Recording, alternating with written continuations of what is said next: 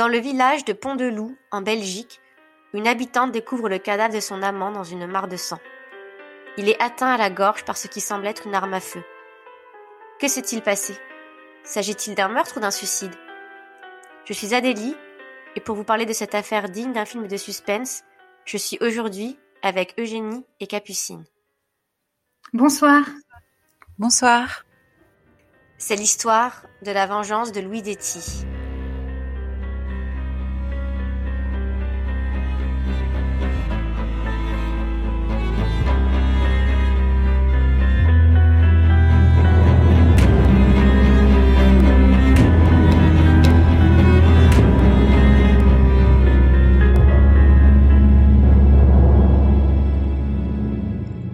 Dimanche 6 octobre 2002, une habitante de Pont-de-Loup, un petit village non loin à l'est de la ville de Charleroi en Belgique, appelle les secours. Elle a retrouvé son voisin et amant dans une mare de sang. Les secours et la police arrivent rapidement dans cette petite maison de la rue Auguste Scoy. Ils retrouvent Louis Detti, tué d'une balle de calibre 12 dans la carotide. La réanimation n'est pas envisageable. Il est déjà mort. Tout semble laisser penser qu'il s'agit soit d'un meurtre, soit d'un suicide. Louis Detti, qui aurait dû fêter ses 80 ans un mois plus tard, le 5 novembre 2002, baigne dans son sang. Son corps est retrouvé habillé dans la cuisine, près d'une petite citerne d'eau. Un examen plus approfondi de la blessure de Louis Detti permet de constater qu'il y a des morceaux de plomb de chevrotine dans sa gorge. À ce stade, la police ne sait pas du tout ce qui est arrivé à Louis Detti. Les enquêteurs décident donc de mener les premières recherches dans la maison. La maison dans laquelle habite Louis Detti est divisée en deux niveaux. Louis habite le premier étage. La police arrive dans une pièce de vie. Au fond de la pièce, un policier aperçoit un gros coffre fermé. Il décide d'aller l'ouvrir pour regarder ce qu'il y a dedans. Et là, bam deux coups de feu sont tirés en même temps. Le coffre était piégé. Dès qu'il serait ouvert, deux armes à feu pointeraient vers la personne qui l'ouvrirait et tirerait. Le policier échappe de peu au tir. Un peu plus sur la droite ou sur la gauche, et il se recevait les balles en pleine tête. Les enquêteurs sont choqués. Qu'est-ce qu'il se passe dans cette maison? Et pourquoi ce coffre qui ne renferme pourtant rien d'important est piégé pour tuer celui qui l'ouvre?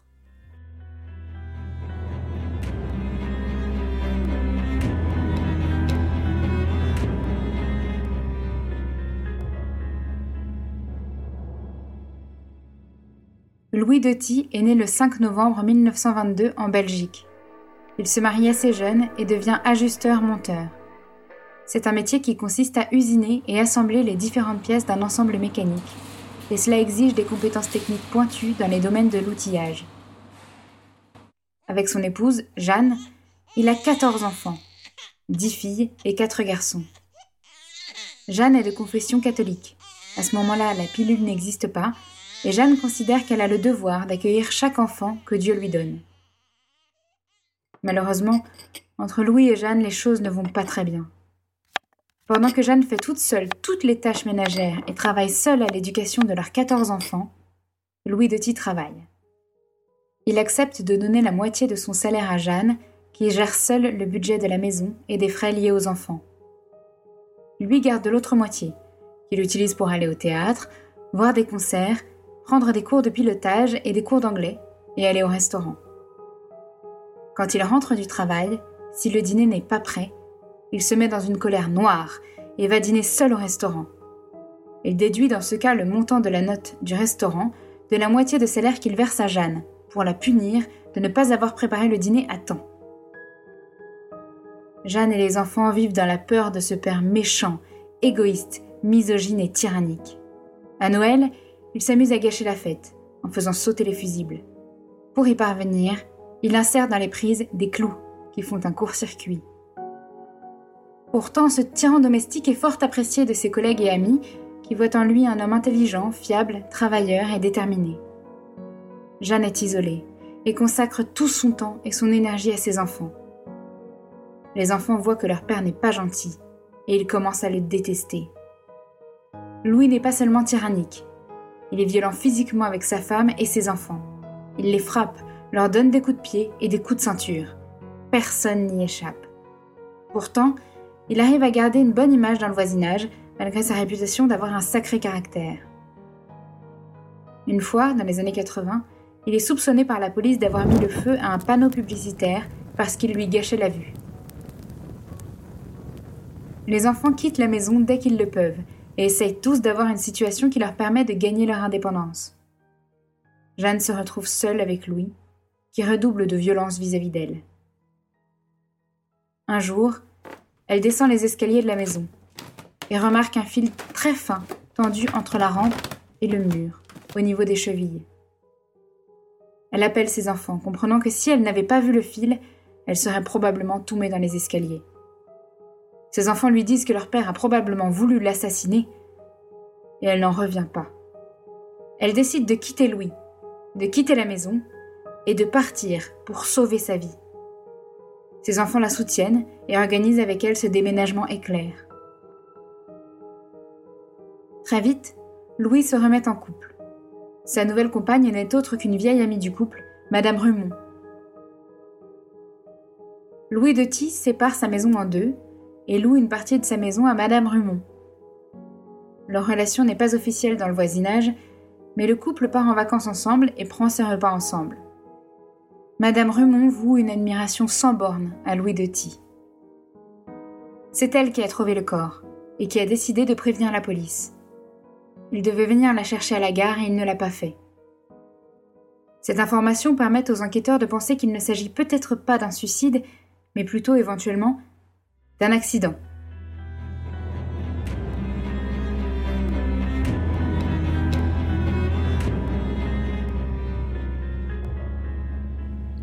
Après la première double détonation qui a failli coûter la vie à un policier, les enquêteurs chargés de l'affaire font immédiatement appel aux démineurs.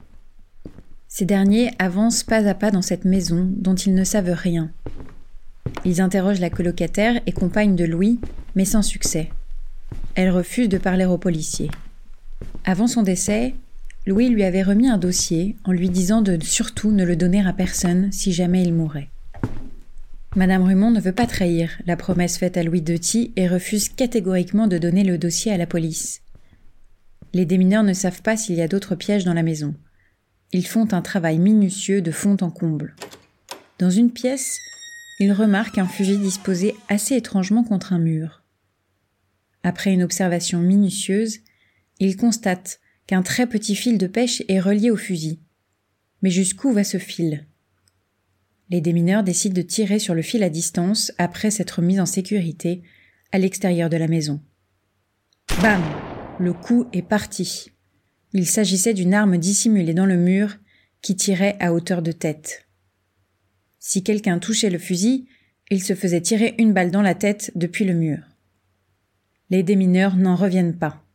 Ils sont sûrs qu'il y a d'autres pièges et leur mission semble alors périlleuse. Pendant trois semaines, les démineurs fouillent la maison. Les pièges sont partout. Il y en a dans les murs, dans le plafond, dans la citerne d'eau. Dans la réserve de bois, l'adjudant-major évite de peu la catastrophe en tirant sur les bûches et le tir passe à quelques centimètres à peine de son visage. Louis Detis a réalisé les pièges avec du matériel simple qu'il a trouvé dans le commerce. La technique, elle, est impressionnante. Les types de pièges sont différents. Leur mécanisme ne fonctionne pas de la même façon, et cela rend le travail des démineurs horriblement compliqué. Certains pièges sont des objets qui, une fois manipulés, actionnent des canons de chevrotine. L'armoire à pharmacie dans la salle de bain actionne un autre piège dissimulé derrière le meuble dans le mur. La mise en place de ces pièges a demandé une vraie compétence technique. Comment les démineurs sont-ils sûrs d'avoir bien tout trouvé? C'est grâce à la compagne de Louis, Madame Rumont, qui finit par céder après plusieurs jours d'enquête. Dans la pochette que remet Madame Rumont aux enquêteurs, il y a une liste. La police en est choquée. Il s'agit d'une liste de près d'une vingtaine de pièges dissimulés par Louis Detis dans la maison. Pour chaque piège, un nom énigmatique. Ali Baba pour le coffre, la Parmentière pour l'armoire à pharmacie, car le pharmacien du village s'appelle Monsieur Parmentier. En tout, Louis Detis a dissimulé 19 pièges dans sa maison dont un dans le téléviseur. Les démineurs n'ont jamais vu de piège aussi ingénieux. Les policiers se demandent alors pourquoi Louis de qui avait presque 80 ans au moment de sa mort, a posé tous ces pièges. L'explication est terrifiante. Au fil des années et depuis que Jeanne l'avait quitté, les enfants de Louis ont chacun tour à tour coupé les ponts avec ce père violent et méchant. Mais Louis n'était pas seulement méchant avec ses enfants. Quand il a su que sa mère, qui était en bonne santé pour son âge, serait probablement centenaire, il se mit en colère. Il voulait hériter de son argent et ne pas avoir une mère vieillissante sur les bras. Les enfants de Louis décident donc de prendre leur grand-mère pour s'en occuper eux-mêmes. La grand-mère est effarée en apprenant le comportement de son fils dont elle n'avait pas connaissance. Elle découvre comment celui-ci a traumatisé sa femme et ses enfants. Dès lors, elle ne veut plus l'entretenir, lui qui vivait alors gratuitement dans une maison qu'elle possédait.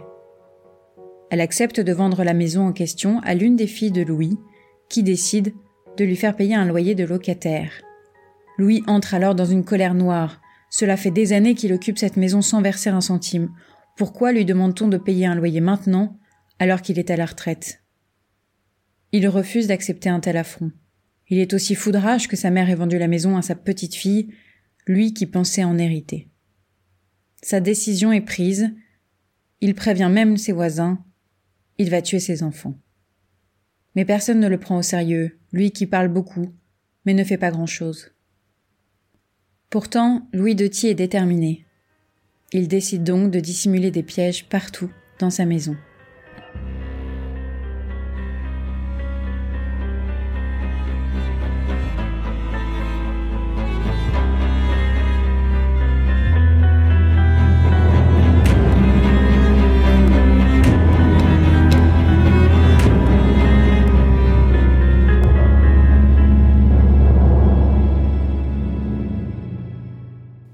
Se prend de passion pour la religion catholique et a une fascination pour une figure virginale, celle de la Vierge de l'Apocalypse. Il prévient sa compagne, le jour de ses 80 ans, ce sera l'Apocalypse. Son dernier piège n'a pas été finalisé, mais est en cours de réalisation au moment où il meurt. Il a acheté une statue de la Vierge de l'Apocalypse qu'il a placée dans son jardin, d'où il fait sortir un tuyau qui sera censé dégager du gaz en grande quantité dans tout le voisinage ce ne sont pas seulement ses enfants qu'il veut assassiner, mais tous ses voisins et amis. Heureusement pour tout le monde, quelque temps avant la date fatidique, en travaillant sur un de ses pièges, il se tue, l'arroseur arrosé, en somme. Suite à cette affaire incroyable, je voulais terminer en beauté par une histoire qui, vous allez le voir, a un lien un peu plus que surprenant avec notre affaire. Je vous la raconte. Le jour du 7 mai 2014, des policiers roumains débarquent au siège de deux entreprises fondées par un Belge.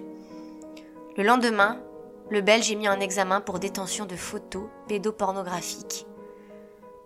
Des images réalisées par ses soins dans le centre d'agritourisme qu'il avait ouvert quelques années plus tôt dans la région de Mehedinti, près des frontières bulgares et serbes. Un an plus tard, le tribunal de Dolj a eu la main lourde en lui infligeant une peine de 21 ans et 8 mois de prison. Il faut dire que l'acte d'accusation était très lourd. Outre le fait d'avoir pris des images de quatre fillettes âgées de 5 et 6 ans, il en a violé une. Les parents de ces quatre enfants s'étaient portés partie civile devant le tribunal de Dolge. Ils recevront chacun une compensation qui paraît bien dérisoire de 450 euros. Cette histoire, je vous la raconte car, en fait, il s'agit d'un certain Louis Detti. Évidemment, Vu qu'elle s'est passée en 2014, il ne s'agit pas du machiavélique Louis Detti vu précédemment avec sa maison piégée. Mais en fait, il s'agit de son fils.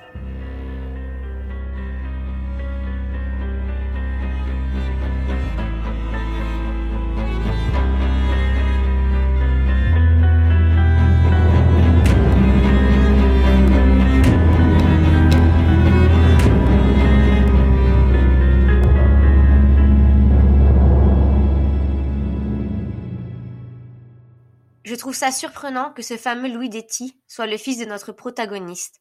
Il porte quand même le même nom. On peut donc se demander s'il s'agit d'une pure coïncidence ou si le lien familial père-fils y est pour quelque chose. Par rapport à son éducation, l'image de l'homme qu'il a eu à travers son père et la violence dont il a été témoin.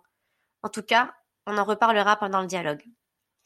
En attendant, j'avais envie de vous présenter comme film The Visit, qui est un film d'horreur américain réalisé par Night Shyamalan sorti en 2015.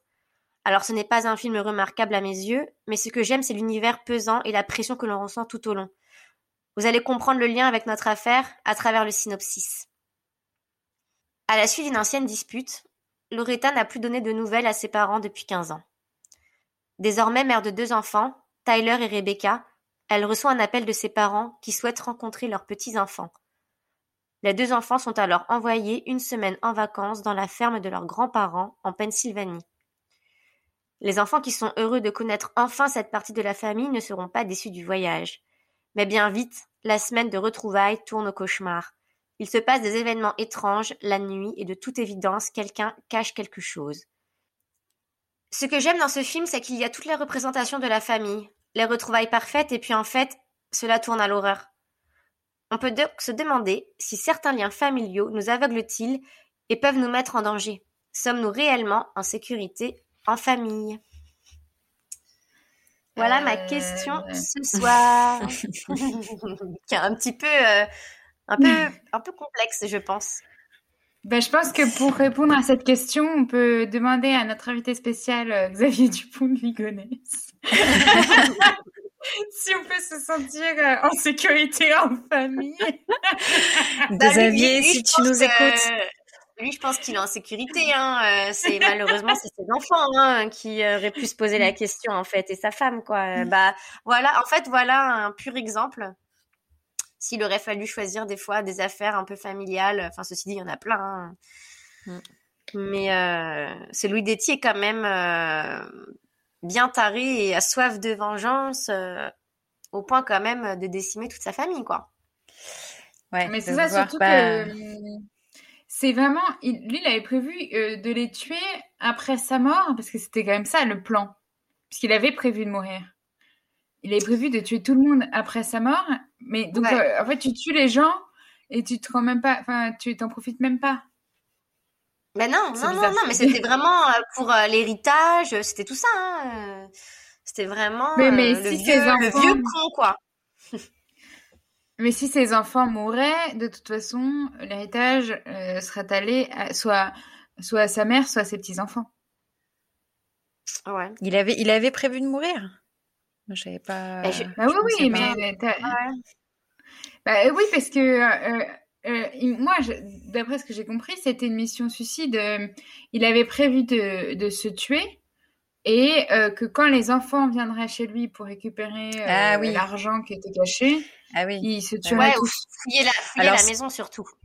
Alors c'est une vengeance, mais c'est le côté apocalypse, non aussi, qui, qui dont il parle à la fin. euh, Mm. c'est la fin, c'est la fin Mais pour tout le monde, c'est la fin pour mes voisins. la- Ouais, c'est ça, mais c'est aussi la, f- la vengeance pour sa maison, en fait, qu'il a dû euh, payer, finalement, alors qu'il a toujours été propriétaire, euh, enfin, qu'il a toujours eu rien à payer aussi, c'est ça. Hein. Ouais, ouais. Personne ne l'aura quoi. Mais, euh, Ouais. ouais, c'est ça. Bah, moi sur ouais, sur l'aspect euh, familial, le côté lien euh, parents enfants, euh, si les parents sont euh, sont euh, des, des, des tueurs, des criminels, est-ce que les enfants le sont aussi? J'espère que c'est pas systématique, mais alors quand même il y a un, un chemin. il y a une voie qu'on vérifie quasiment systématiquement. Enfin, c'est puis en général c'est un peu l'escalade quoi. C'est genre enfant, t'as subi Mm. euh, des choses, Ah euh, bah, des violences, etc. Et après, tu reproduis pareil, voire pire. Et euh, je me demande ce qu'il Bah, a pu ça, subir euh, quand même lui. Bah, Après, je- alors, euh, ouais, pardon. Euh, moi, j'ai- jamais entendu d'affaires de, de type qui était, un, par exemple, un tueur en série, dont l'enfant était aussi tueur en série. Je pense que ça, ça dégoûte. Mais, euh, mais que quand les Est-ce qu'il y a beaucoup de tueurs nous- en série? Ouais. Il y a beaucoup de tueurs Bah en série oui, il y en a enfants? pas mal des tueurs. en- Oui, Ouais. il y en a pas mal. Hein. euh, Ah ouais. Bah oui, par exemple, John Wayne Gacy, j'ai jamais entendu parler de ses enfants. Enfin, je, je pense que le problème, c'est pas que la personne soit mauvaise dans l'absolu, c'est qu'elle soit mauvaise vis-à-vis de ses enfants. Et là, c'est vrai que c'était le cas, parce que Louis Doty était violent avec ses enfants notamment, enfin surtout, d'ailleurs, parce que pas avec les autres. Oui, ils ont été vrai. un petit peu le souvenir de l'enfance, un peu à coup de fouet, euh, maltraité, euh, le père un peu absent. Euh, bon après, voilà, c'est ça, c'est qu'en fait, on passe de victime à bourreau, mais on ne passe pas de fils de fils de tueur à tueur. Voilà, c'est ça, je pense. Ouais, ouais, ouais. Il faut bah, que les violences soient dirigées contre nous. Louis, Louis Detti, Louis Detti fils, ce dont il souffre quand même, c'est il a pas, il a pas fait un, enfin, il a, ce dont il souffre, c'est de pédophilie, donc c'est un peu considéré aussi comme une maladie. Hein. C'est pas forcément euh, une histoire de vengeance, c'est quelque chose de coup qu'il devait avoir en lui dès, tout petit, quoi. Alors, hum, par rapport à la pédophilie, euh, on voit que la plupart des, des personnes qui sont pédophiles euh, ont subi un choc. alors déjà, ils ont souvent grandi dans un, un, environnement instable, et puis souvent, ils ont subi un choc, par exemple un divorce, la perte d'un travail, et que mais ça, je sais pas trop. Il faudrait que je me renseigne davantage dessus, mais qu'il y a un lien euh, pour la pédophilie, c'est pas vraiment un truc de. C'est rarement un truc avec lequel tu nais ou au moins, en, tout cas, tu arrives à réfréner un peu tes Oui, oui, non, non, je veux dire, tu, tu n'es pas. Euh... C'est pas que je veux dire, tu n'es pas pédophile, mais c'est quelque chose qui va se construire. C'est des fantasmes qui se créent au moment de ton adolescence. De euh, voilà, j'écoutais un mec qui témoignait un jour, il disait bah, à 12 ans, j'aimais les filles de 12 ans. À 14 ans, j'aimais toujours les filles de 12 ans. Et en fait, après, je me suis rendu compte qu'à 20 ans, toujours. Et là, je me suis dit, je me suis rendu compte que j'avais un problème, tu vois. Donc, euh, mmh. je sais pas ce qui se passe à un moment. Même eux, euh, ça leur tombe un peu Oui, c'est ça. C'est peut-être euh... qu'ils arrivent à, à, réfréner ça euh, toute leur vie. Et à un moment où tout, tout enfin, autour d'eux a l'air de s'effondrer, bah, finalement, ils se mmh. réfugient là-dedans en se disant, bah, de toute façon, j'ai plus rien à perdre. C'est peut-être ça. Peut-être en tout cas, pour répondre à ta question, euh, moi je pense pas que qu'on est toujours en sécurité en famille. Je pense que euh, la famille, au contraire, c'est que quand tu as un problème, quand tu pètes un plomb, euh, les, premières, les, premières personnes vers qui tu te tournes naturellement, c'est gens, les gens proches qui te font craquer. Quoi. Et c'est vrai que bah, souvent, en, famille, on craque un peu. je veux dire, en tout cas, c'est le plus facile. C'est ça, c'est que c'est une autre démarche euh, de tuer quelqu'un qui t'a vraiment énervé et euh, de te dire bon bah je vais aller euh, trouver une prostituée et la défoncer quoi. C'est mmh, mmh, c'est pas mmh. du tout la même chose. Ah bah complètement, complètement. Mais souvent les meurtres familiaux, c'est aussi quoi le le, le déclencheur? C'est héritage, jalousie. Oui, c'est l'énervement. Et puis aussi volonté. tous les... Beaucoup. Pardon. Il y a beaucoup les. On, on marque beaucoup les non, il y a beaucoup, il y a quand même beaucoup d'hommes récemment ou euh, Alexia Delval. Euh, là, il y en a une toute récemment euh, qui a disparu. Enfin, c'est quand même souvent les maris, je sais pas, qui pètent un plomb parce que il y a une dispute, ils n'arrivent pas à communiquer et pof, d'un coup.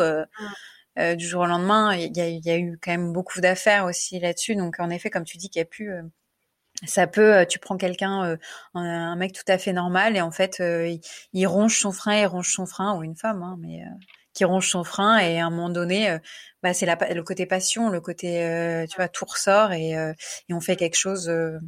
on dirait et encore, quand on parle de Marie, quand on parle de Marie, on parle pas, enfin, si c'est la famille évidemment, mais on parle surtout de meurtre passionnel, enfin d'amour en fait. Mmh. mais quand je dis famille, c'est de là à vouloir tuer ses enfants.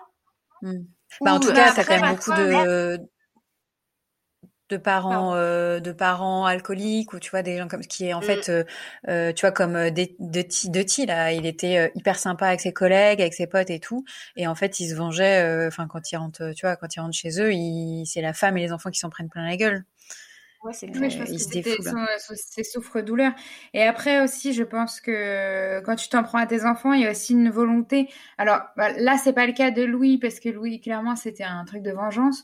Mais dans, dans certains cas, c'est les, les, parents qui aussi euh, euh, ne veulent pas assumer des enfants, ou alors la charge est devenue trop mm. lourde. Et, euh, et c'est pour eux, à ce moment-là, la solution la plus simple, ce qui est extrêmement surprenant. Mais bon, qui sommes-nous pour juger à part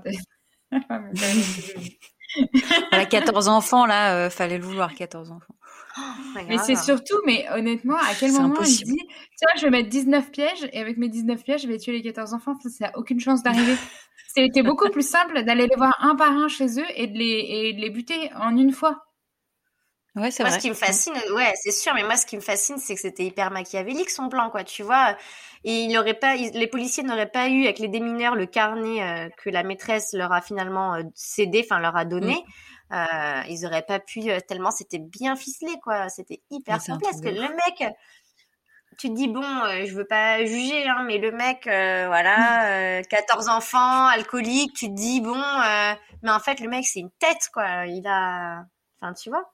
Il a, nous a fait des choses, Ouais, c'est c'est un truc hyper de ouf. ingénieux, Ah oui, mais, mais en fait, il est à la fois très ingénieux dans ses pièges et à la fois gogol, parce que comme je, je- enfin, c'est évident que de toute façon, même si ça avait marché son truc, il aurait jamais tué euh, les 14 enfants. Euh, enfin, je sais pas, c'est- pas possible. Il y aurait, il y Ah bah, eu il avait un pet euh, au casque, hein, de toute façon. Peut-être il s'est cru dans un film, j'en sais rien, que le scénario allait se dérouler impeccablement, je sais pas. Il s'est fait peut-être. euh, Peut-être à qu'il la voulait fin, devenir euh, connu aussi. Hein.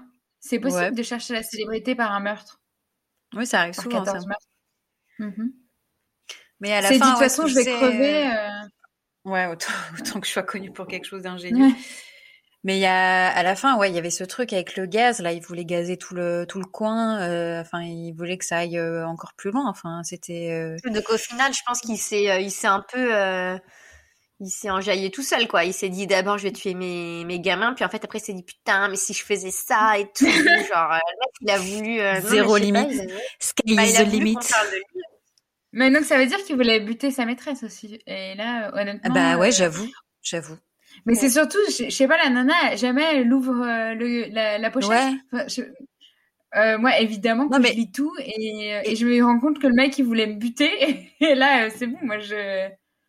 Puis Enfin, surtout, elle courant, quoi. devait, il devait venir la chercher à la gare, je crois, c'est ça? Ouais, Il devait en rentrer fait, chez euh, lui ou pas? Parce que si elle avait ouvert le, le truc de, de la salle de bain, elle se serait fait buter aussi d'un coup. Enfin, Bah ouais, non, mais tout dingue. était déjà en place. C'est bizarre. Ben, c'était en place beaucoup trop tôt parce que ça devait être pour son anniversaire et ça, c'était genre trois semaines avant son anniversaire. Donc, euh, ça veut dire, est-ce que pendant trois semaines, ils avaient décidé d'aller à, un- je sais pas, un hôtel Formule 1 là, pour pas se faire buter, je sais pas. Mais apparemment, il habitait, enfin, tu vois, il habitait que la, la partie euh, supérieure de la maison. Oui, mais elle, elle habitait la partie inférieure. rez-de-chaussée. Ah oui, c'est vrai, putain, c'est vrai qu'elle habitait avec lui, mais oui. Ah, Peut-être qu'il voulait la buter aussi. Hein. Peut-être qu'elle était C'est ça que j'ai du mal à, en fait, j'ai du mal à comprendre, euh, ouais, j'ai du mal à comprendre comment après il, il, il aurait fait pour vivre dans cette maison, euh, continuer de vivre sans un moment se dire, ah putain, il y en a un là, oh putain, il y en a un là. Enfin, je sais pas, en fait. Peut-être qu'il a mis ça sur des objets qu'il n'utilise jamais, dont il, dont il sait qu'ils sont piégés. Hum. En Ça fait, j'avoue, pas- je resté, sais euh, pas trop euh, comment il aurait voulu ensuite que ça prenne tournure euh, avec ses Mais ça se trouve, il, serait, il serait resté avec son, avec son fusil dans les, dans les mains sur un siège pendant des jours et des jours à attendre que ça arrive. Il était devenu Ouais, franchement, je sais pas, c'est très. Ouais, ouais, ouais, ouais. J'ai bien fait ça qu'on a du mal à comprendre dans cette affaire malgré euh, les recherches. Un petit peu. La, comment il, a vou- il aurait voulu mettre euh, tout ça à exécution. Donc la préparation, tout ça, tout ça, c'est clair. Mais ensuite, euh, comment exactement, quand, euh, suicide ou pas suicide, est-ce qu'il veut, il aurait voulu mourir avant Enfin, je sais pas. Ouais, mais en tout cas, euh, c'est bien, c'est bien qu'il soit fait, qu'il soit Ah merdé bah, à un comme on moment, quoi. dit, euh, l'arroseur arrosé, quoi. hein. Il y a un moment. ça paraissait inévitable de toute façon. Bah, c'est pour ça que je trouve que cet épisode, euh, enfin moi quand les, quand là j'ai j'ai des gens autour de moi qui m'ont dit ah, euh, est-ce que ça va être bien le prochain épisode, moi je peux pas, je dis pas de quoi vraiment ça parle, mais j'ai j'ai dit c'est peut-être l'épisode qui se finit le mieux puisque finalement c'est un happy end quoi. Ouais. La seule personne qui meurt c'est le méchant. satisfaisant. Ouais. Bah, c'est vrai que c'est un peu un épisode différent de toutes les histoires qu'on a fait jusqu'à maintenant, mais ce que je trouvais dingue, c'était euh, encore une fois, je trouve que c'est pas une histoire dont on en a beaucoup parlé. C'est aussi le fait quand même que c'est euh, pas tous les jours qu'un mec piège sa maison de plus de, plus de 19 pièges qui sont quand même assez ingénieux et que dix ans plus Ouais, tard, on arrête un gars qui, ça- qui a le même nom que lui, qui s'avère être son fils, en fait, qui est pédophile en Roumanie. Enfin, tu vois, le truc, on dirait, le mec, il aurait voulu faire un scénario de film, on lui aurait dit non, non, calme-toi, là, sur le scénar, ouais, c'est un peu trop tiré par les cheveux, quoi. C'est clair. non, ouais. C'est, euh, c'est Bah, toi, ça se voit que t'as pas vu des, des films euh, de Shyamalan, hein, euh, parce que coup, c'est vachement tiré par les cheveux. Non, mais c'est vrai que le truc, c'est, c'est, c'est, c'est- je comprends pas d'ailleurs pourquoi ça a pas encore été adapté. C'est peut-être que, la... Mais ouais. que- c'est peut-être que la fin, elle est pas assez, euh, grand- enfin, grandiose pour les scénaristes, mais euh, il Oui, suffit bah de modifier un peut peu la fin. de Ouais. hein, voilà. hein. Mais là, c'est vrai que. Bah ouais, ça. De... Ouais, bah, vraiment, on tu crois vraiment qu'il y avait, tu crois vraiment qu'il y avait Jack et Rose sur le Titanic? Bah ouais, on y croit. Mais bon, en tout cas, moi, je, je, je- c'est un appel à tous les scénaristes. Si vous voulez euh, nous consulter pour rien, parce qu'on n'est pas du tout spécialistes, mais on sera contente de participer à ce projet. Exactement. Grave, Euh, c'est clair. Bah, nous, Ne serait-ce que vous des le- histoires le titre. improbables. Ouais. ouais. Voilà. Moi, j'ai, ouais, la- la- la- c'est pas mal la vengeance de Louis Detti quand même, non? Ouais, ouais, j'ai trouvé La ça vengeance de Louis Mais en fait, je me suis dit, là, ça va être, ça va commencer à être compliqué parce que on a commencé à utiliser euh, la plupart des mots. pas la plupart des mots, mais J'ai le mystère. mots. Les- le, le prochain épisode, c'est les mensonges. Ah, ça, c'est un petit, un petit. ah, ouais, mais, ah, j'ai j'ai oublié le mot, Mm. mais c'est bon. Donc, c'est ton, ça, affaire, ça Ouais. Ouais, ce sera mon affaire et ce sera les alors, mensonges du coup, du, à Blue Blue. du coup, est-ce qu'on peut donner un indice que, euh, finalement, la question que j'ai posée ce soir, enfin, on peut aussi se la poser pour ton affaire, presque. Ouais, Ah. mais alors ce sera bien le seul indice que tu diras parce que là, on commence à en donner trop d'indices. en tout cas, on est sur quelque chose de familial, voilà. Ouais, c'est ça. Mais euh, voilà, les, mystères, les mensonges, la disparition, euh, qu'est-ce qu'on va faire? Dans un an, on fera quoi Il y a plus de mots. Bah, Tu vois, on fera des mots hyper compliqués. Ouais, Ouais, non, on trouvera. va trouver. On trouvera. On sera toujours inspiré. Il y a toujours de, de l'inspiration dans ces histoires horribles. Bon, Mm. en attendant, moi, euh, je vous remercie Bravo pour euh, cette affaire. ouais. Ouais, moi je trouve, ouais, je trouvais, j'aimais bien cette affaire. Et puis on s'est dit qu'on allait faire euh, plus de, plus d'affaires courtes parce que celle-ci finalement va durer un peu moins longtemps que les autres. Et c'est pas mal aussi des fois de proposer des affaires un peu plus courtes. Ouais. N'hésitez pas à nous dire euh, si vous voulez aussi plus d'affaires courtes. On peut après essayer de se challenger sur des affaires de 15 minutes, mais bon, euh, après voilà. Euh, ouais. Alors, en fait, le seul problème, c'est que 15 minutes, moi, je trouve qu'on peut pas rentrer vraiment dans les détails. Moi, j'aime bien. euh, C'est mon Ouais, ouais. avis. Après, il doit y avoir des histoires euh, qu'on peut faire rapidement, qui où il n'y a pas beaucoup de détails, mais c'est vrai que je trouve que. Enfin, je veux pas cracher fois, il n'y a pas beaucoup de détails parce qu'il minutes, y en a pas, quoi. Ouais, mais tu vois, à ce que moment-là, je en l'intérêt. mais bah oui, non, c'est sûr. Bah juste pour déjà raconter les faits, c'est quand même il y a des il y a plein d'histoires où tu te dis waouh. Après, euh, c'est clair qu'on connaît pas toute la biographie du tueur, pas, euh, sa situation après perso au niveau de. Mais bon, est-ce que c'est vraiment euh, nécessaire pour des histoires courtes des fois sur certains trucs? Est-ce qu'on attend juste pas le waouh, tu vois? Bah, si l'affaire est originale en elle-même, en effet, euh, ça peut lui suffire. Ça peut suffire elle-même. Et puis il y a des affaires où on, ap- on approfondit plus la psychologie parce que du criminel, parce que c'est celle-là qui est intéressante. Ou alors euh, Bien plus l'enquête parfois.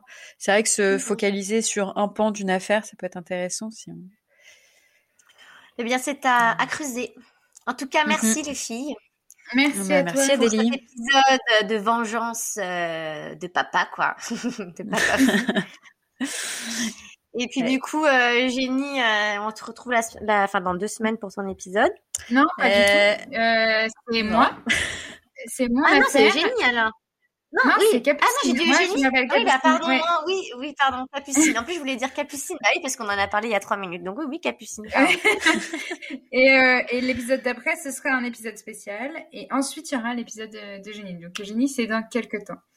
Ouais. Comme d'habitude, je fais juste un petit mot pour Evan Logerémont et Noémie Dourneau qui nous ont fait ce générique. On les remercie beaucoup. Oui. Et, Bah ouais, on a beaucoup de compliments. Ouais, beaucoup. Et moi, des fois, je, bah, quand je fais le montage, bah, j'ai la musique en tête pendant trois jours. Bah, honnêtement, t'aurais pu, tu pourrais avoir le petit bonhomme en mousse, mais t'as ça, donc tu tu devrais être contente. ouais, franchement, ça va. Non, c'est cool. Je la connais par cœur. en tout cas, merci beaucoup et bonne soirée Ouais, à merci tous. à vous. Bonne soirée. Et bonne, Merci à vous. bonne soirée. Merci les filles. Salut.